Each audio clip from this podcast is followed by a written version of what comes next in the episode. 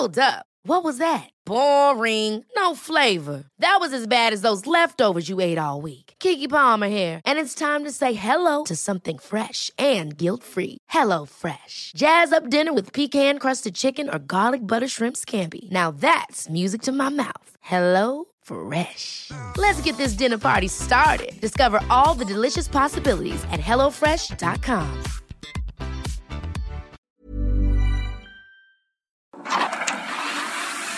El Heraldo Media Group presenta Periodismo de Emergencia con Arturo Rodríguez, Hiroshi Takahashi, con las reglas del oficio. Comenzamos.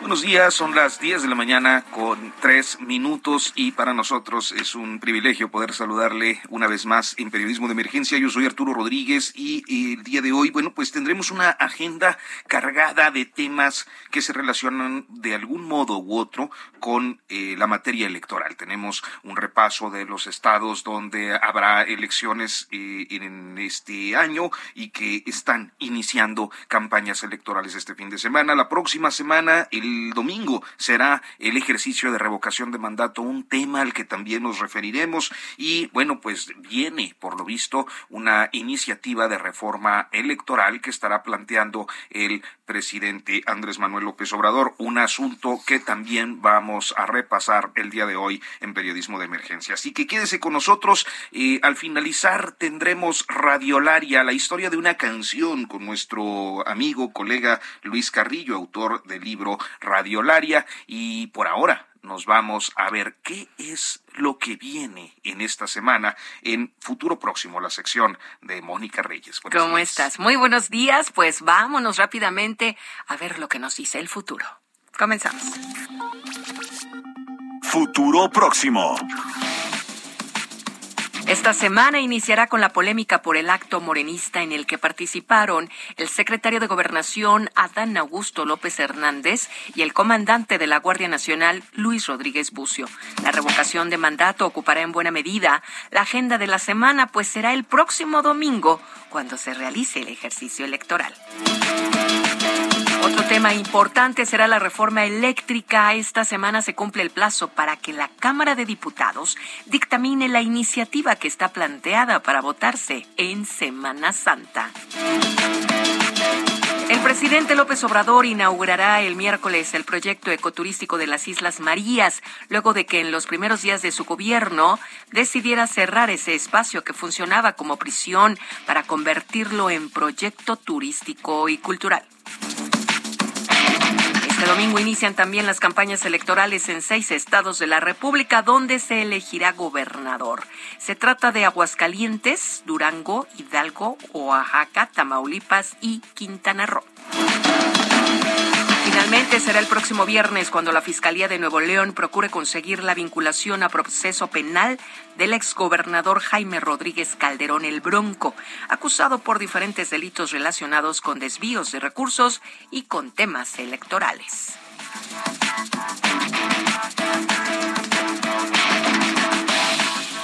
Periodismo de Emergencia, con las reglas del oficio. Muchas gracias a Mónica Reyes por este avance de lo que viene en la semana. Son muchísimos los temas que habrán de plantearse previo al periodo vacacional, entre otros los que tienen que ver con indicadores económicos y, eh, bueno, pues las de temáticas regulares de eh, la gestión pública. Sin embargo, es el tema electoral el que esta semana estará pues eh, ocupando, me parece que ampliamente los eh, espacios en los medios de comunicación y en el debate político. ¿Qué es lo que sucede? Bueno, pues que el próximo diez de abril, el próximo domingo, se realizará el ejercicio de revocación de mandato y para eso, bueno, pues eh, se ha recorrido un largo tramo que ya en este, en este programa, Periodismo de Emergencia, hemos repasado ampliamente las polémicas entre el Instituto Nacional Electoral y el presidente presidente Andrés Manuel López Obrador, o de hecho del presidente Andrés Manuel López Obrador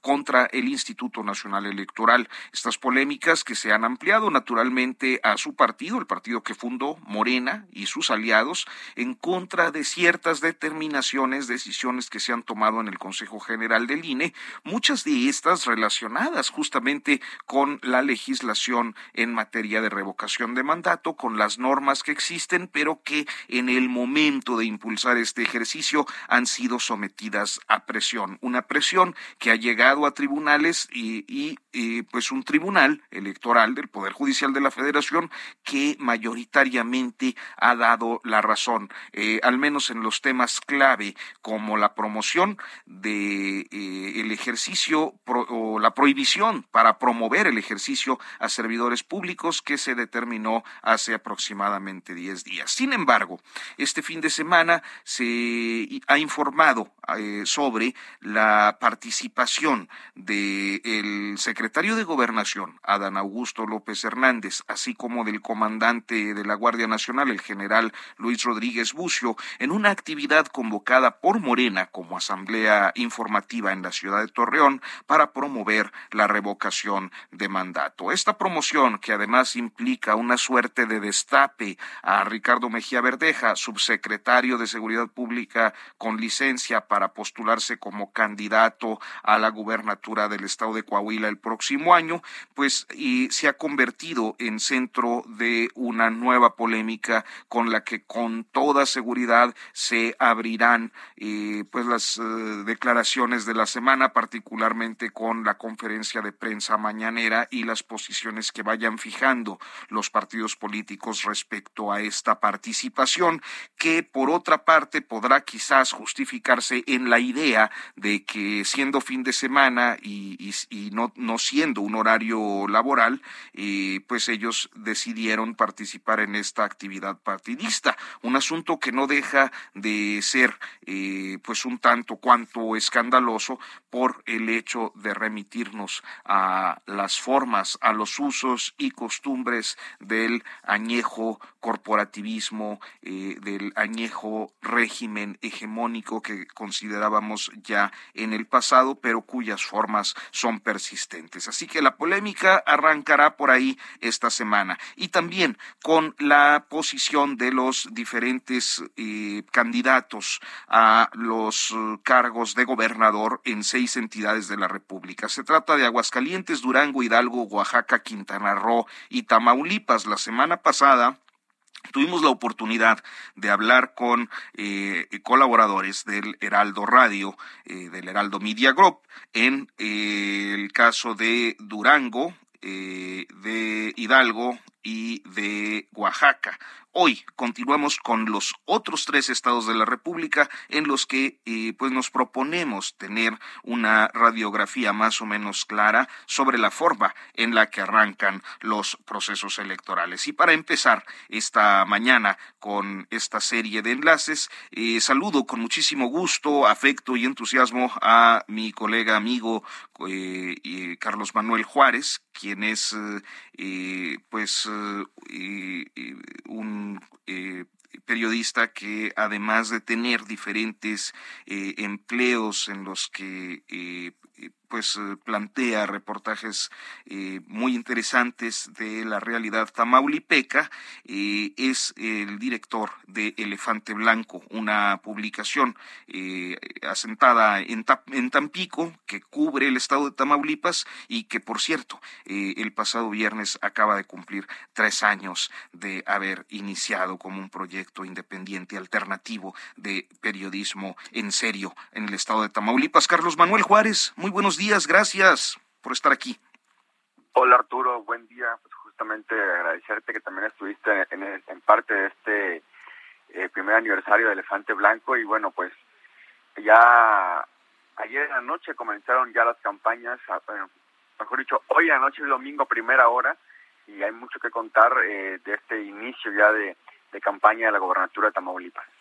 ¿Y cómo, cómo se perciben las cosas? Tamaulipas es un estado que siempre en sus elecciones de gobernador, especialmente desde aquella eh, eh, elección en la que eh, pues fue elegido eh, Egidio Torre, pero eh, dado el, el antecedente de el asesinato de su hermano eh, candidato, eh, pues concentra la atención y también la concentra por el perfil de sus gobernadores, que suelen terminar muy mal sus ejercicios.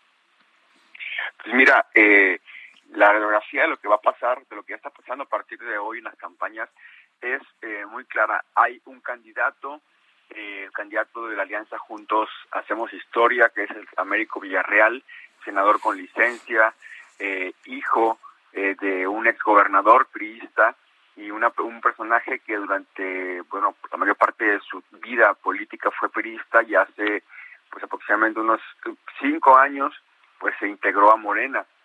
Por otro lado, el candidato de la Alianza va por Tamaulipas, P A N, P R I, P R D, eh, César Brasti Gyostos, quien fue el secretario general de gobierno del gobernador Cabeza de Vaca eh, durante todo su todo su mandato, hasta que bueno se dio eh, pues se dio este salto para que fuera candidato.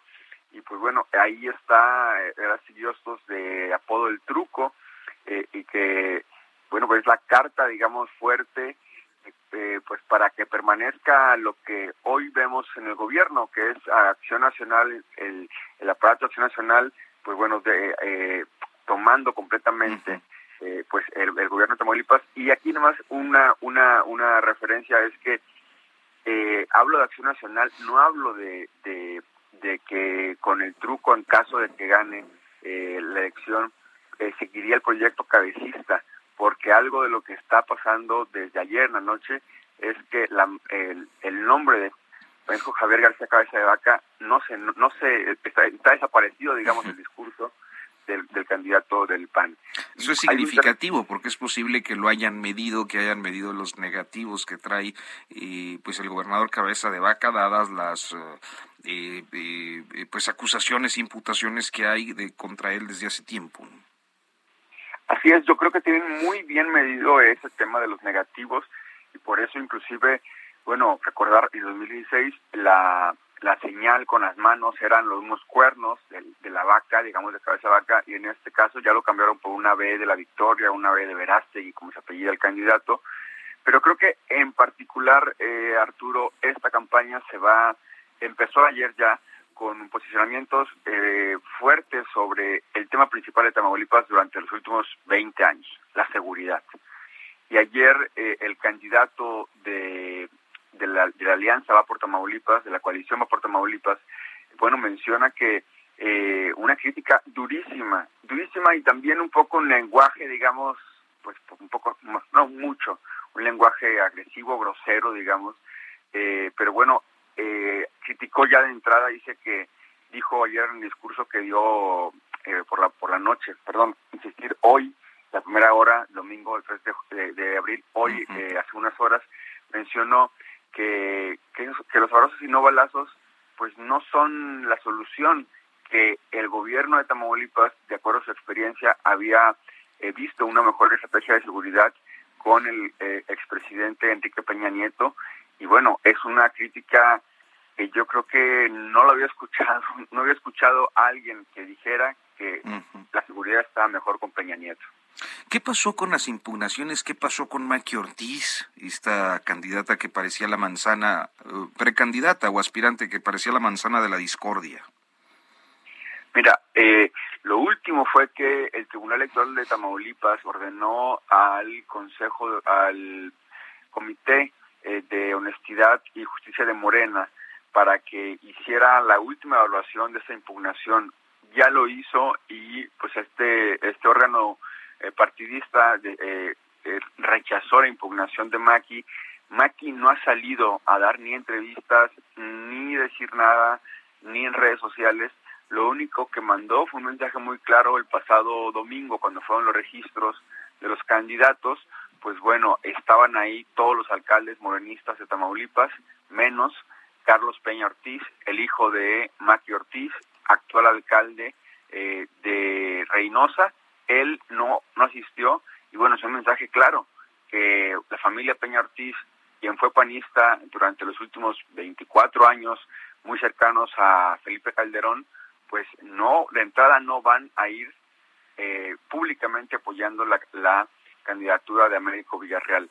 Eh, eh, digamos, eh, ahora sí que es la única inconforme de la vía legal, pero en Morena hay un duro, una dura eh, eh, eh, señalamientos, digamos. También está otro personaje, Alejandro Rojas Díaz Durán, que aunque él lo impugnó, pero abiertamente está siendo eh, muy crítico con la candidatura de Américo Villarreal, y bueno, pues se le da otro trato por parte de la dirigencia de Morena, porque realmente lo están ignorando, todo lo contrario a Maki, que pues están buscando ya reunirse con ella, eh, han hablado por teléfono, de acuerdo a lo que tenemos de información, pero no han logrado convencerla de que ya se presente a un evento, y pues dé la imagen de que se cierra Eh, esta ruptura y que ya hay unidad en Morena, Tamaulipas. Y ya le invitó el truco también, ¿no?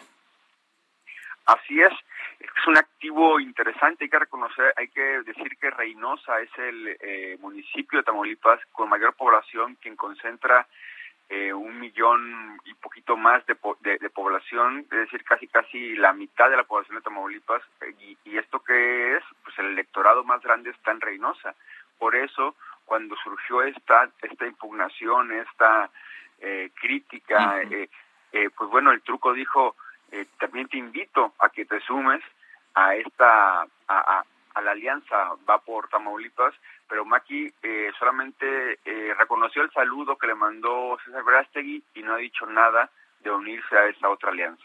Carlos Manuel Juárez, director de Elefante Blanco, periodista, colega, te agradezco mucho que nos hayas pues contado lo que ocurre allá en el estado de Tamaulipas. Muy buenos días. Arturo, buenos días, estamos al pendiente. Hasta pronto. Y bueno, pues nos vamos rápidamente ahora a Aguascalientes. Ahí está nuestra colega Mónica eh, Cebrón. Ella es periodista, es corresponsal de diferentes medios de comunicación, entre otros del semanario Proceso en el estado de Aguascalientes. Mónica, muy buenos días, gracias por estar aquí. Arturo, buenos días, muchas gracias por la invitación. Cuéntanos un poco cómo va Aguascalientes, ese estado que según el dirigente nacional del P A N eh, ha trascendido, considera es el único donde el P A N podría ganar. Pues justamente, Arturo, ayer ah, ya arrancaron las campañas políticas, estas son unas elecciones históricas en Aguascalientes, entre otras cosas porque es la primera vez que vamos a tener a una gobernadora.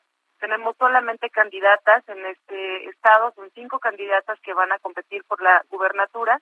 Y como bien lo mencionas, el P A N es el que tiene mayores condiciones y mayores probabilidades de eh, quedarse en la gubernatura. Sin embargo, hay un, hay muchos retos que habría y que van a tener que enfrentar durante la campaña, Arturo. El P A N en Aguascalientes enfrentó eh, profundas rupturas previo a la elección de la candidata, que es Tere Jiménez, una candidata que ha sido alcaldesa de la capital. En Aguascalientes, la capital del estado, es una ciudad-estado, digamos, aquí vive el setenta por ciento de la población de toda la entidad. Entonces, bueno, ella fue alcaldesa y luego se religió también eh, después de, de su primer periodo. Ella acaba de salir, digamos, como de estar en el poder, y pues eso también tiene tiene sus puntos buenos y tiene sus puntos malos, ¿no? Porque hay, hay muy... acusaciones de corrupción, si no me uh. equivoco, inclusive de los propios panistas o de alguna ex senadora pan... senadora expanista ahora, ¿no? Sí, sí, sí, eh, Tere Jiménez llega justo con muchas acusaciones de corrupción, eh, se le acusa de temas de compras eh, a sobreprecio, de amiguismos a, a la hora de las licitaciones. La expanista Marta Márquez, una panista de mucha trayectoria en al interior del P A N a nivel local y que renunció a ese partido tras pues, denunciar casos de corrupción de Tere Jiménez y también la complicidad con Marco Cortés.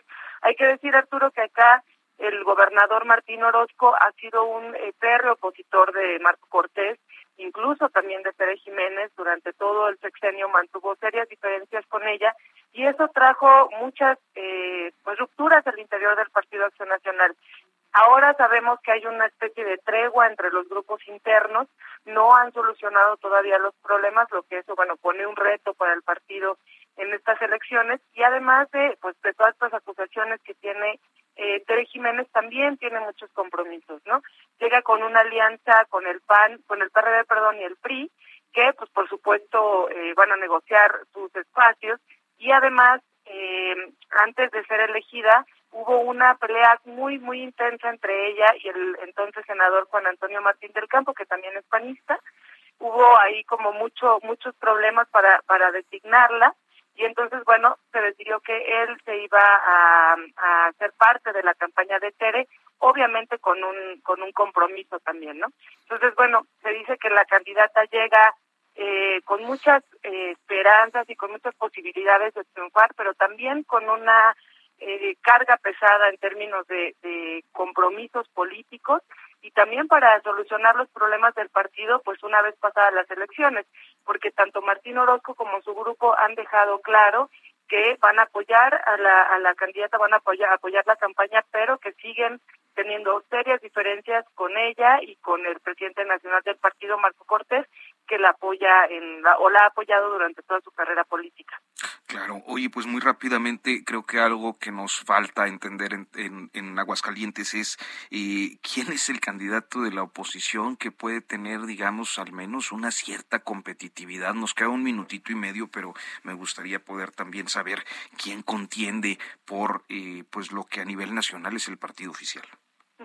Pues viene Morena, es la segunda fuerza política en Aguascalientes, ha crecido en los últimos años, eso es es un hecho. La candidata que ahora compite es Nora Rubalcaba, una candidata de trayectoria de izquierda, una candidata que ha logrado unir al partido, que había venido con muchas divisiones, y aunque no hay muchas posibilidades de triunfo, sí hay posibilidades de crecimiento. Y entonces lo que aquí habría que analizar es que indudablemente el dos mil veinticuatro va a jugar una pieza importante, o ya está en el juego, y lo que va a buscar Morena pues es ganar estructura electoral, ¿no? Es ganar terreno electoral de cara al dos mil veinticuatro, y ahí el P A N pues tiene un reto enorme de no perder estructura con todas estas acusaciones y con todos estos problemas, frente a una candidata que al menos ha mostrado unidad al interior de su partido, que es Nora Rubalcaba. Pues Mónica Cebrón, de verdad te agradezco mucho que me hayas tomado esta comunicación, que nos hayas contado cómo están las cosas en Aguascalientes, y bueno, seguramente por ahí te molestaré en algún otro momento de este periodo. Siempre a la orden, Arturo. Muchas gracias por la invitación. Gracias a ti. Buenos días. Son las nueve de la mañana con veinticuatro minutos. Nosotros vamos a hacer una pausa y en unos momentos vamos a continuar con la temática electoral aquí en Periodismo de Emergencia. En un momento continuamos. Periodismo de Emergencia. Regresamos con las reglas del oficio.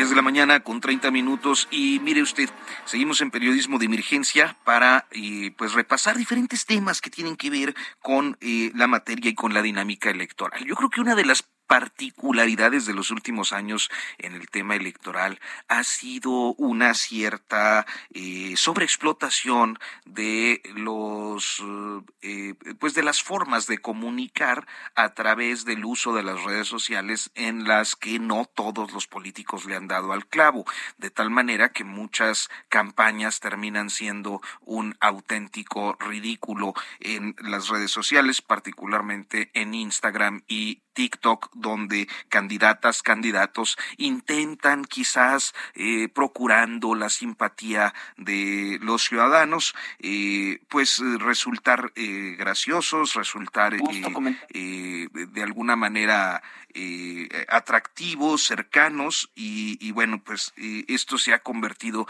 en la comidilla en cada proceso electoral de los últimos años. Otros han sido muy eh, eficientes en su eh, manejo de las redes sociales y su forma de comunicar políticamente a través de estas, que llegan a gubernaturas, como en el caso de Samuel García en el estado de Nuevo León.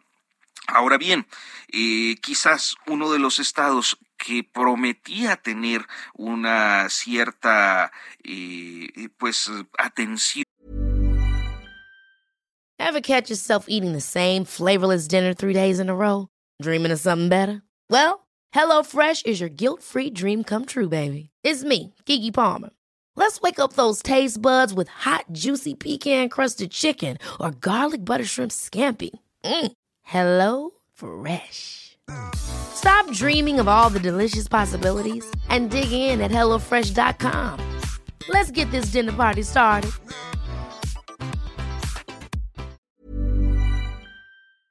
con eh, tanto por este eh, uso de las redes sociales como por eh, el perfil de algunos candidatos era Quintana Roo. Quintana Roo, el estado donde intentó ser candidato a gobernador eh, un actor, eh, el...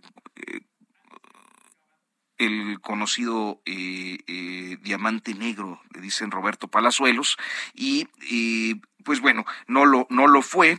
Eh, sin embargo, Quintana Roo ha tenido sus particularidades, ha tenido sus conflictos, sus conflictos internos, tanto en Morena como en la opción P R I P A N P R D, de donde han salido algunos actores para buscar la candidatura a través de otros partidos políticos, porque ahí pues simplemente no se han logrado todos poner de acuerdo.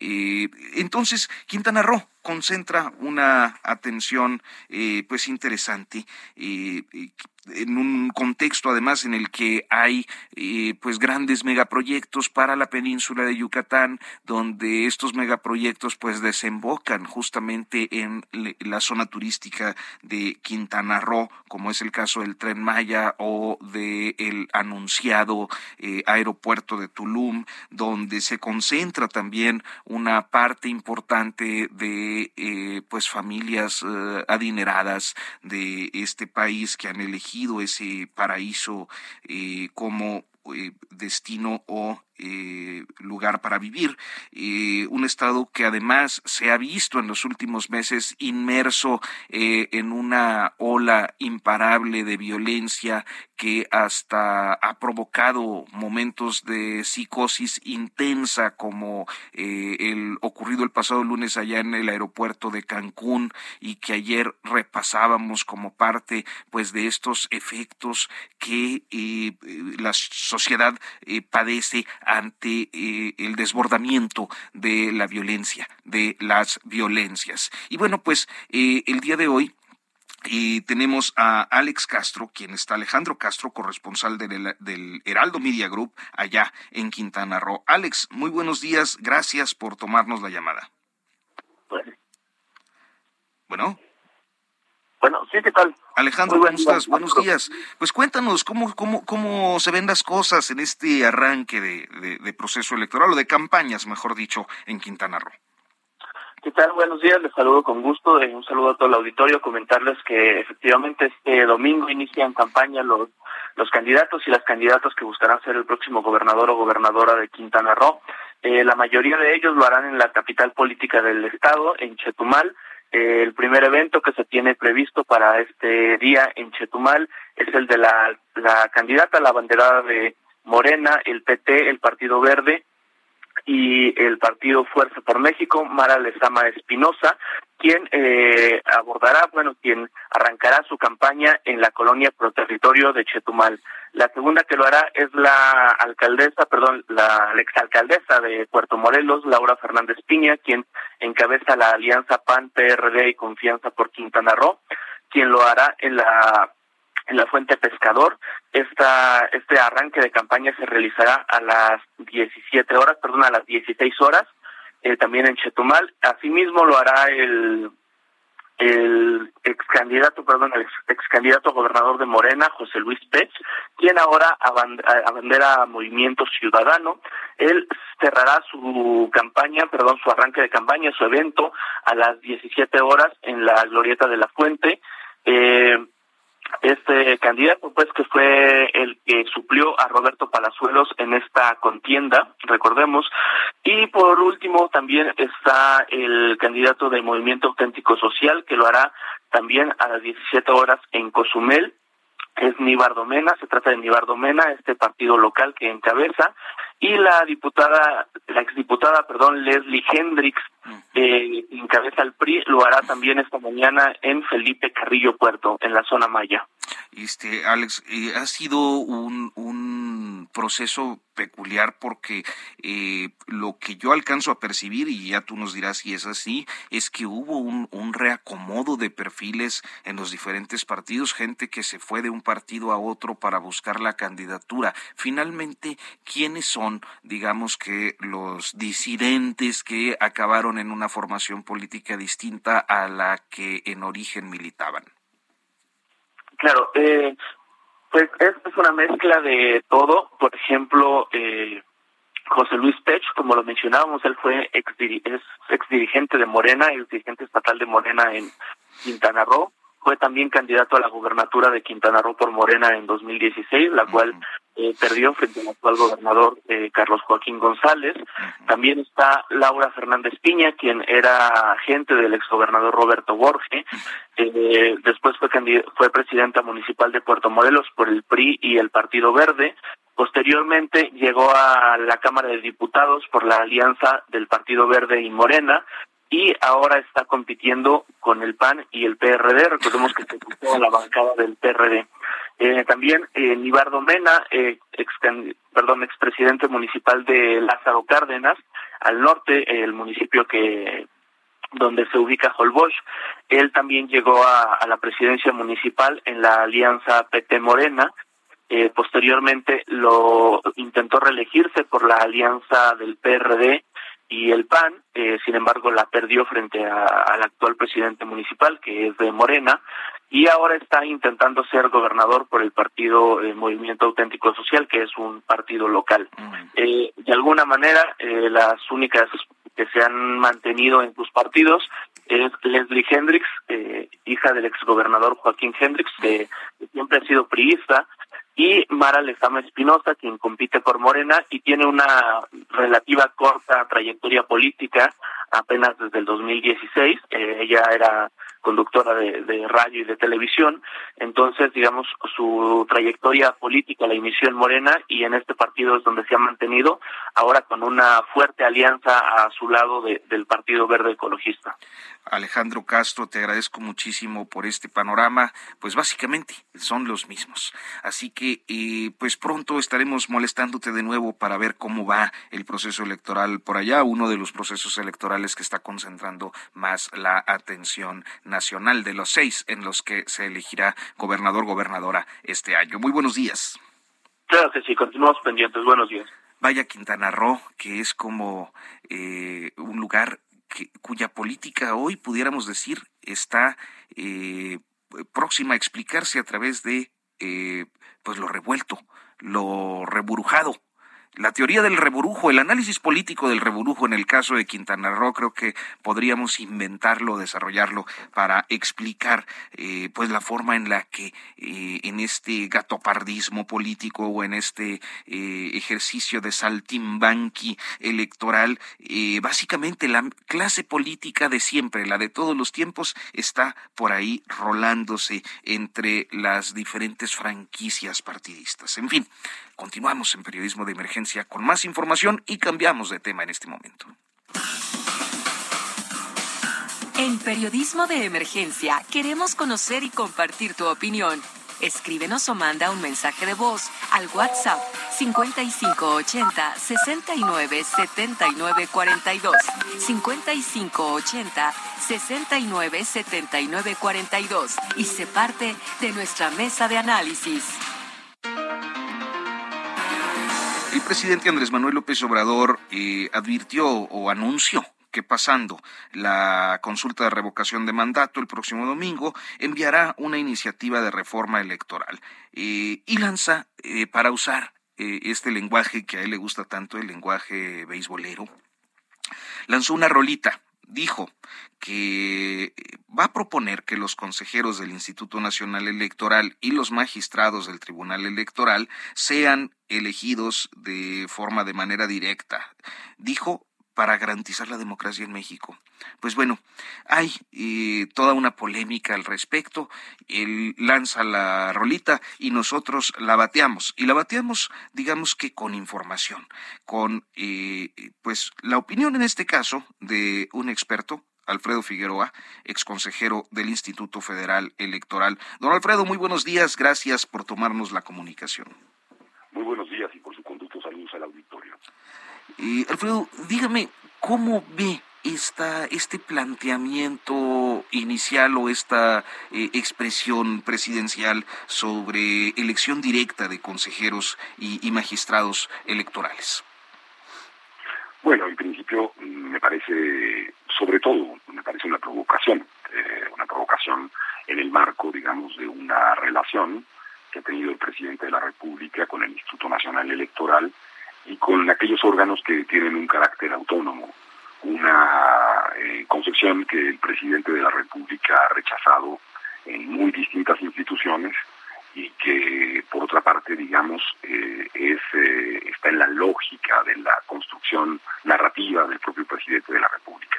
Eh, me parece que, en términos estrictos, habría que realizar una eh, propuesta completa de reforma para hacer un juicio de, de ella, pero esta propuesta, en, en, en todo caso, me parece eh, que no que no es eh, viable y que, y que dudo mucho que, que pueda prosperar desde el punto de vista, digamos, eh, eh, del poder legislativo y de que prospere una reforma constitucional en esta materia, pero además es, es poco viable desde el punto de vista de su practicidad y de su utilidad política para la construcción de la democracia en México. ¿Qué, qué aspectos? Porque creo que eh, si en algo todo el mundo estará de acuerdo es en que el presidente efectivamente mandará una iniciativa de reforma y eh, creo que aquí la gran duda es qué aspectos son necesarios hoy para el perfeccionamiento de, pues, el funcionamiento de las instituciones electorales, eh, de la legislación electoral. Creo que hay distintos aspectos que, que se deberían mejorar en la legislación electoral y en el sistema político en general, ¿no?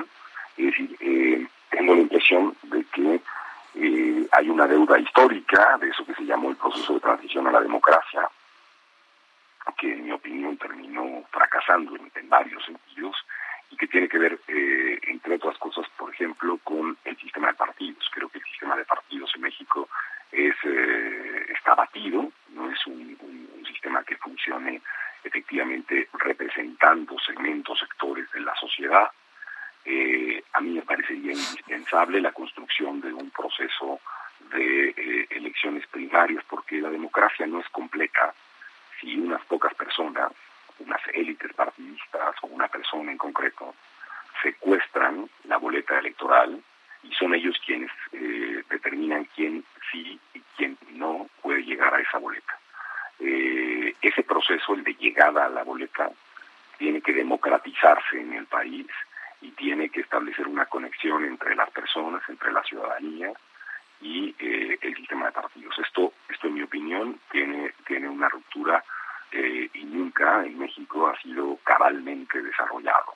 Eh, el tema de cómo representar auténticamente a la, a la población. Ahí creo que hay una, una extraordinaria oportunidad de hacer una modificación. Y por otro lado, tenemos eh, un sistema en donde todavía interviene el dinero público, donde todavía interviene el dinero privado de manera muy relevante, y además todo un relato permanente, sistemático, en donde lo que se hace es señalar a una institución eh, carísima, a partidos carísimos, Eh, y cada día hay un proceso de precarización de la vida democrática más eh, importante, tanto en el Instituto Nacional Electoral como en las formas y fórmulas a través de las cuales se hace política. Creo que este otro aspecto debería considerarse de manera muy, muy relevante. Y luego está eh, eh, el contenido, el problema que hay vinculado a la sobrerepresentación. Eh, de, escuché también del presidente de la República la idea de que quiere desaparecer los pluris, lo cual desde luego es eh, eliminarlos, ha dicho, lo cual desde luego genera likes en Facebook, pero es absolutamente contrario al sentido de representación auténtica de la población y contrariamente eh, al sentido de la pluralidad política que debería, debería, digamos, prevalecer en un país con las características que tiene el nuestro.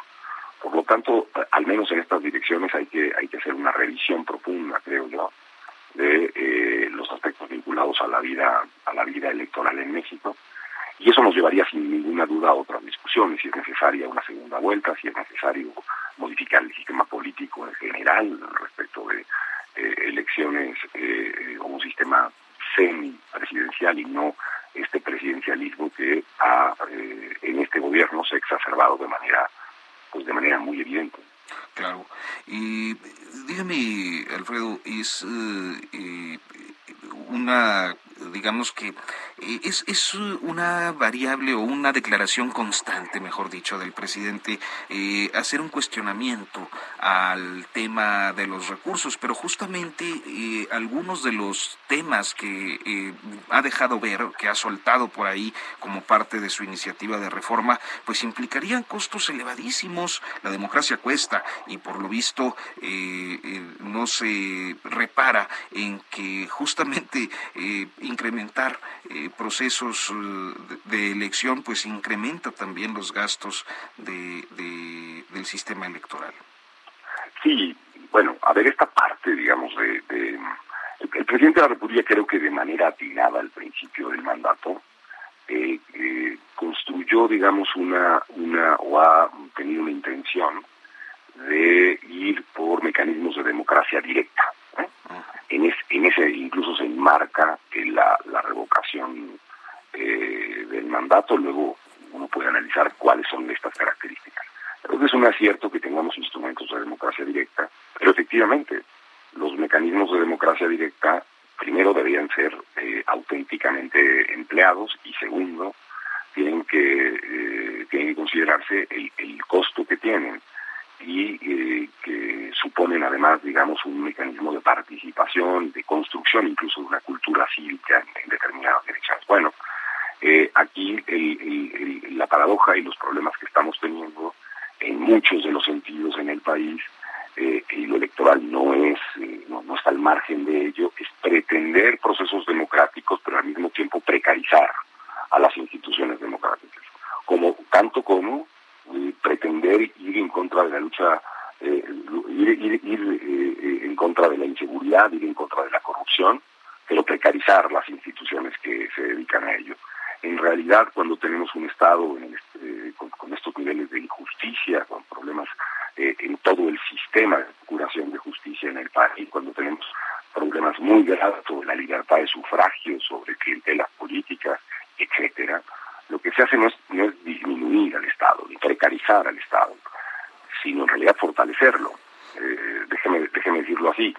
Si, si tenemos un problema de salud tan grave, de lo que se trata no es cómo gastamos menos en salud, sino cómo gastamos más desde el Estado en salud para poder crear condiciones óptimas para la ciudadanía. Este, este ha sido uno de los eh, eh, problemas más importantes. Por un lado corre la ambición política, el relato, la promesa, la esperanza, y por otro la realidad, que siempre incluye condiciones presupuestales. Pues Alfredo Figueroa, exconsejero del Instituto Federal Electoral, le agradezco muchísimo que nos haya tomado esta llamada y nos haya dado su perspectiva respecto a un tema que será fundamental seguramente este año. Muy buenos días. Muy buenos días a usted y muchas gracias. Bueno, pues hemos repasado la agenda electoral a lo largo de este programa y vamos, que es momento también de hablar de algo más eh, grato. Cosas que particularmente a nosotros aquí en el Heraldo Media Group nos llenan de orgullo. Tenemos que agradecerle a nuestros veintidós millones doscientos veinte mil usuarios durante el mes de febrero. veintidós millones doscientos veinte mil usuarios durante el mes de febrero, ya que es gracias a ustedes, gracias a ellos, gracias a su apoyo, que de acuerdo a Comscore y a Google Analytics, nos hemos convertido en el grupo de medios digitales más importante de México. Muchísimas gracias a usted que nos escucha. Todo menos fútbol. Cada quince días está con nosotros aquí en Periodismo de Emergencia Luis Carrillo. Arturo, ¿qué tal?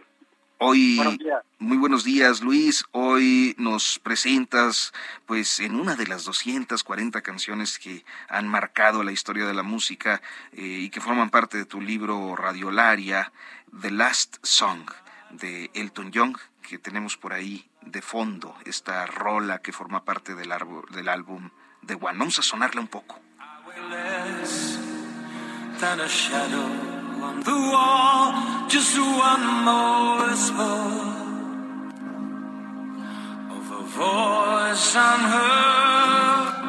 Toca, toca fibras muy eh, sensibles esta, esta rola, mi querido Luis. Querido Arturo, completamente de acuerdo, es, es, es sumamente pegadora y conmovedora esta, esta pieza de Elton John que, bueno, en este caso lo escogimos porque de entrada acaba de cumplir setenta y cinco años, una leyenda absoluta de la música contemporánea, Elton John, y por otro lado, este disco que mencionas, The One, está por cumplir treinta años, que además desató una gira impresionante a nivel mundial y que trajo a México justamente esta estrella al Estadio Azteca en dos veladas seguidas, conciertos legendarios. Pero específicamente hablando de The Last Song, fue uno de esos sencillos pues eh, que, que mueven, como dicen, que hacen que crujan los huesos, y que hablaba en aquel entonces, en mil novecientos noventa y dos, de un problema que tenía en vilo al mundo, ¿no? Que era el SIDA. Y realmente la canción es una narración de un joven gay postrado en una cama de hospital en sus últimos días, pues infectado por esta, por esta enfermedad, y que se está reconciliando prácticamente en sus últimas horas con su padre, con quien tuvo un distanciamiento precisamente a raíz de que no aceptaba su condición homosexual, ¿no? Entonces, una canción muy pegadora en ese sentido. Las letras son de Bernie Taupin, el eterno compositor y letrista de Elton John. Hay que recordar que Elton John hacía la música, pero Taupin hace pues realmente toda la parte lírica. Y bueno, pues él mencionaba a Bernie Taupin, que hablaba en esta canción de la intolerancia, enfocándolo en este caso del padre, que pues no aceptó durante muchos años al hijo en su condición eh, de preferencia sexual, y bueno, pues él hace esta canción, insisto, que pues, de algún modo tritura ahí los sentimientos, las sensaciones, las emociones, ¿no? Es, es un tema interesante porque eh, independientemente de los géneros eh, y de eh, los lugares, las geografías, eh, el fenómeno estaba y yo creo que está presente en buena medida. Pensaba yo en El Gran Varón, ¿no? Completamente, y además, y además fíjate que la, la, la canción sale justamente en el mes en que se declara que el SIDA es la primera causa de muerte en varones entre veinticinco y cuarenta y cinco años en Estados Unidos. O sea, realmente en uno de los momentos más críticos del SIDA. Y por otro lado, Elton John, cuando recibe las letras de Taupin, vía fax, por cierto, eh, pues rompe en llanto, y en diferentes entrevistas él declara que eh, pues no dejó de llorar musicalizando prácticamente pues todas estas líneas, estos versos.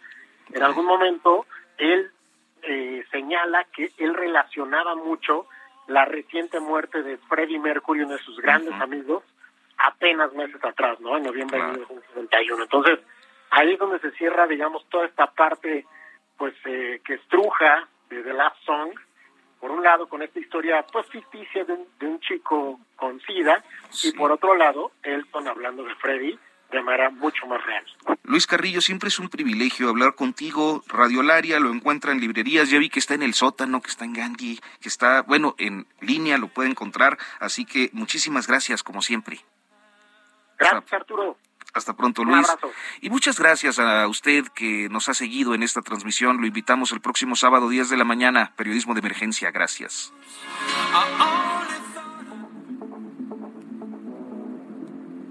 Esto fue Periodismo de Emergencia, con las reglas del oficio.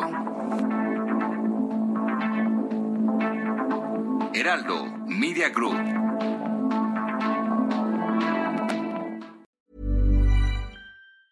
Ever catch yourself eating the same flavorless dinner three days in a row? Dreaming of something better? Well, HelloFresh is your guilt-free dream come true, baby. It's me, Keke Palmer. Let's wake up those taste buds with hot, juicy pecan-crusted chicken or garlic butter shrimp scampi. Mm.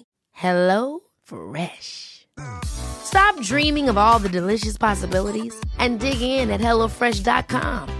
Let's get this dinner party started.